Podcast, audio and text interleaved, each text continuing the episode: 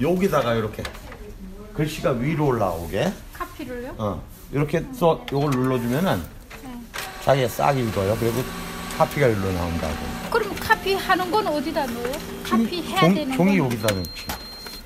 그래서 지금 요게 글로리아 김 씨가 팩스 기기를 장만하는 날 카피 해야 되는 종이는 어디다 넣어요? 그러니까 여기다 넣는다. 여기 종이. 아니 이거는 카피 해야 될 종이고 그 다음에 내가 그랬잖아요. 이 이걸 카피하고 싶다. 새 기기를 고객에게 친절하게 설명하고 있는 한인 남성은 인쇄기를 전문으로 다루는 업체의 사장입니다.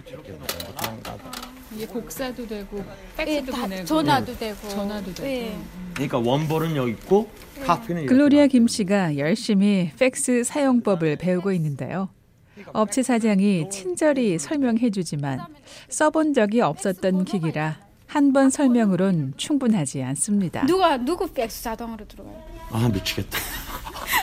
그러니까 설명을 못 알아듣는 것 같아 답답해 하는데요. 조금 더 설명하고 나니 이해가 되는 눈치입니다. 그런데 알고 보니 수백 달러짜리 팩스 기기는 글로리아 씨를 위한 선물이었습니다. 근데 어떻게 선물을 하게 되셨어요? 어 저기 우리 와이프가 알아요. 그래서 선물로 하나 저기 준다고 그래가지고 글로리아 씨가 인터넷 사회 연결망 페이스북을 통해 알게 된 한인 여성으로부터 선물을 받게 된 건데요. 예, 페이스북으로 알게 됐어요. 어. 제가 만나신 적은 있고요. 그래서 한 번 뉴욕에다가 bran, branch를 하나 또 냈었어요 이번에. 그래서 시카고 오신 김에 한번 비즈니스를 오래 하셨으니까 난 좀 배우고 싶어서 뭐 만나 뵙자 했거든요. 근데 또 한인 남성은 제법 큰 기기를 비닐 랩으로 꼼꼼하게 포장해 차에 실어줍니다. 사장님 너무 감사합니다. 아예 아니에요. 잘 쓰시면 돼. 예. 예쁘게 잘 쓸게요. 예. 이제 있으면 연락 주시죠. 예. 예, 나가요. 감사합니다. 예. 가까워가지고. 네. 네, 너무 잘 됐어요. 아니면은 원래는 팩스 머신 하나 준 거 살려고 계획했는데 아무리 준 거라도 800불 또 600불 줘야 되잖아요. 비싸구나. 비싸요. 준 거를 많이 찾아봤거든요. 아, 그러시. 근데 선물 자주 받는 것 같아요. 어, 그래요. 예, 필요한 게 있으면은 그래도 또 저렇게 음. 예, 또 어떤 분이 뭘 선물하셨는데요?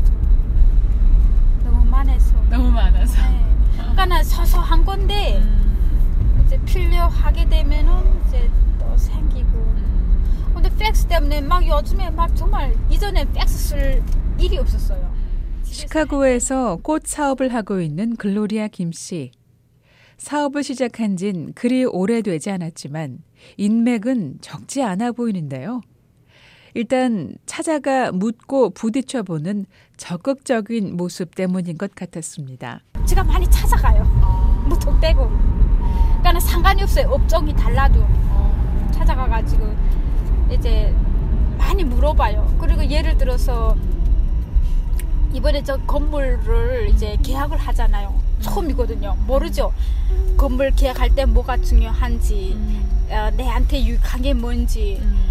이제 그 중요성 하나도 모르고 정보도 모르니까 이제 그런 거는 이제 여기서 한 30년씩 그 비즈니스 하신 분들 있잖아요. 그런 분들 찾아가요. 찾아가서 물어봐요. 네, 저 계약해야 되는데 이거 아직 처음인데 이제 뭐가 중요한지 내가 이제 변호사가 필요한지 돈은 얼마 내야 되는지 그러면 그분들이 또 이제 다 이렇게 아, 아 그러니까 알려줄 수 있는 건 알려주세요. 네. 팩스 기기를 받아 바로 사무실로 향하는 글로리아 씨. 이사한 지 얼마 되지 않은 사무실에 도착하니 작업을 하다만 페인트 도구들이 입구에 펼쳐져 있습니다. 페인트 하려고 아, 무슨 페인 벽이요? 여기다 페인트 해야 돼 아직 끝나지 않아가지고. 아, 여기가 새로 오신 데예요? 네 여기 새로 온데 아. 와. 아직 지금 어, 저 아리팀 공사 중에 그래가지고 음. 어, 꽤 크네요.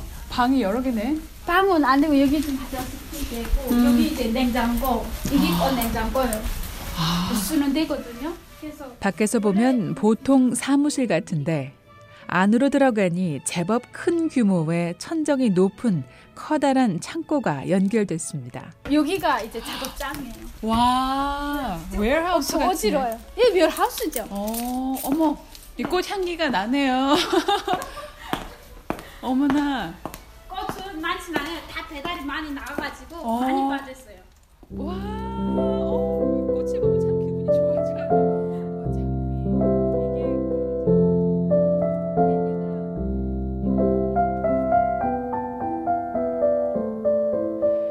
4년 전 사업을 시작한 후로 지금까지 눈코 뜰 새 없이 바쁜 여사장 글로리아 김 씨. 지난 2007년 난민 자격으로 미국 땅을 밟았을 때 사업가가 될 줄은 정말 몰랐습니다. 오시자마자 일 시작하셨어요? 당연하죠. 오자마자 일을 해서 한 한 달을 그때 몇 못했어요. 살이셨어요? 그때 스물아홉, 스물아홉. 네, 서른, 서른 살. 서른. 오실 때 미국 오실 때 내가 이런 일을 해봐야 되겠다라는 생각을 하셨었어요. 저는 미국에 오게 된 계기가 너무 이렇게 간단했던 것 같아요. 그러니까 그런 게 없었어요. 아무 제가 태국에서 하나님 만났거든요. 태국 수용소에서 거기서 하나님 만났어요. 그래서 성경책을 굉장히 많이 읽었어요. 태국 수용소 있을 때 처음으로.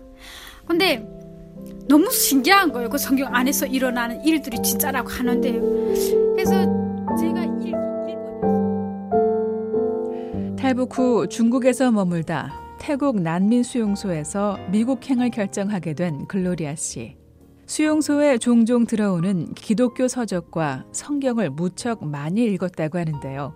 글로리아 씨는 자신이 수용소에서 기독교 신앙인이 됐고 당시 기독교인이 되지 않았더라면 아마 미국을 택하지 않았을 거라고 얘기합니다.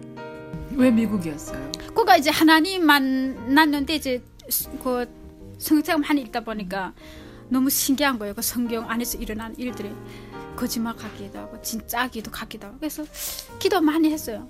왜냐면은 내가 인터뷰하기 전에는 없었어요. 미국에 간 사람도 없었고 언제 간지도 누구도 몰라요.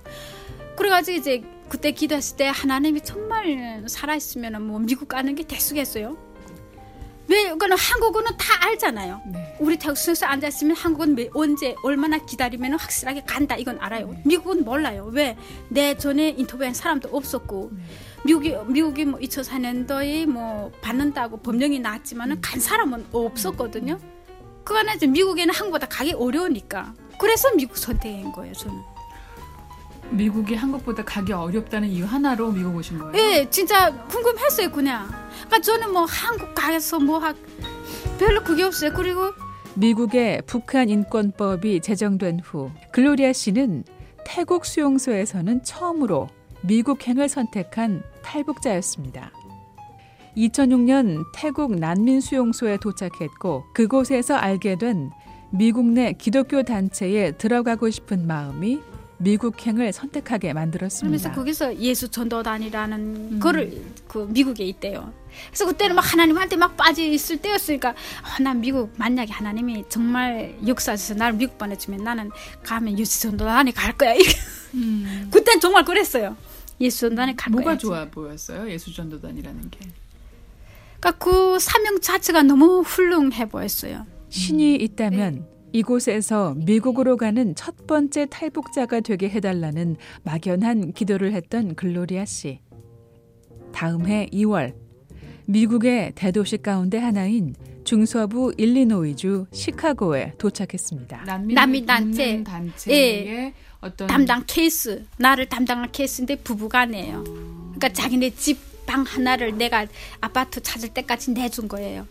그래서 거기 있는데 말은 하나도 모르지. 밥은 맨날 빵을 먹지. 막 글로리아 씨는 도착하자마자 먹고 사는 일에 매달려야 했습니다. 미국에서 얻게 된 첫 직장은 난민 단체가 소개해준 비닐봉투 제조 공장. 난민 수용소에서 기독교 신앙인이 된 이후로 미국을 선택했던 탈북 여성 글로리아 씨의 미국 정착 생활은 이렇게 시작됐습니다. BOA 뉴스 장량입니다.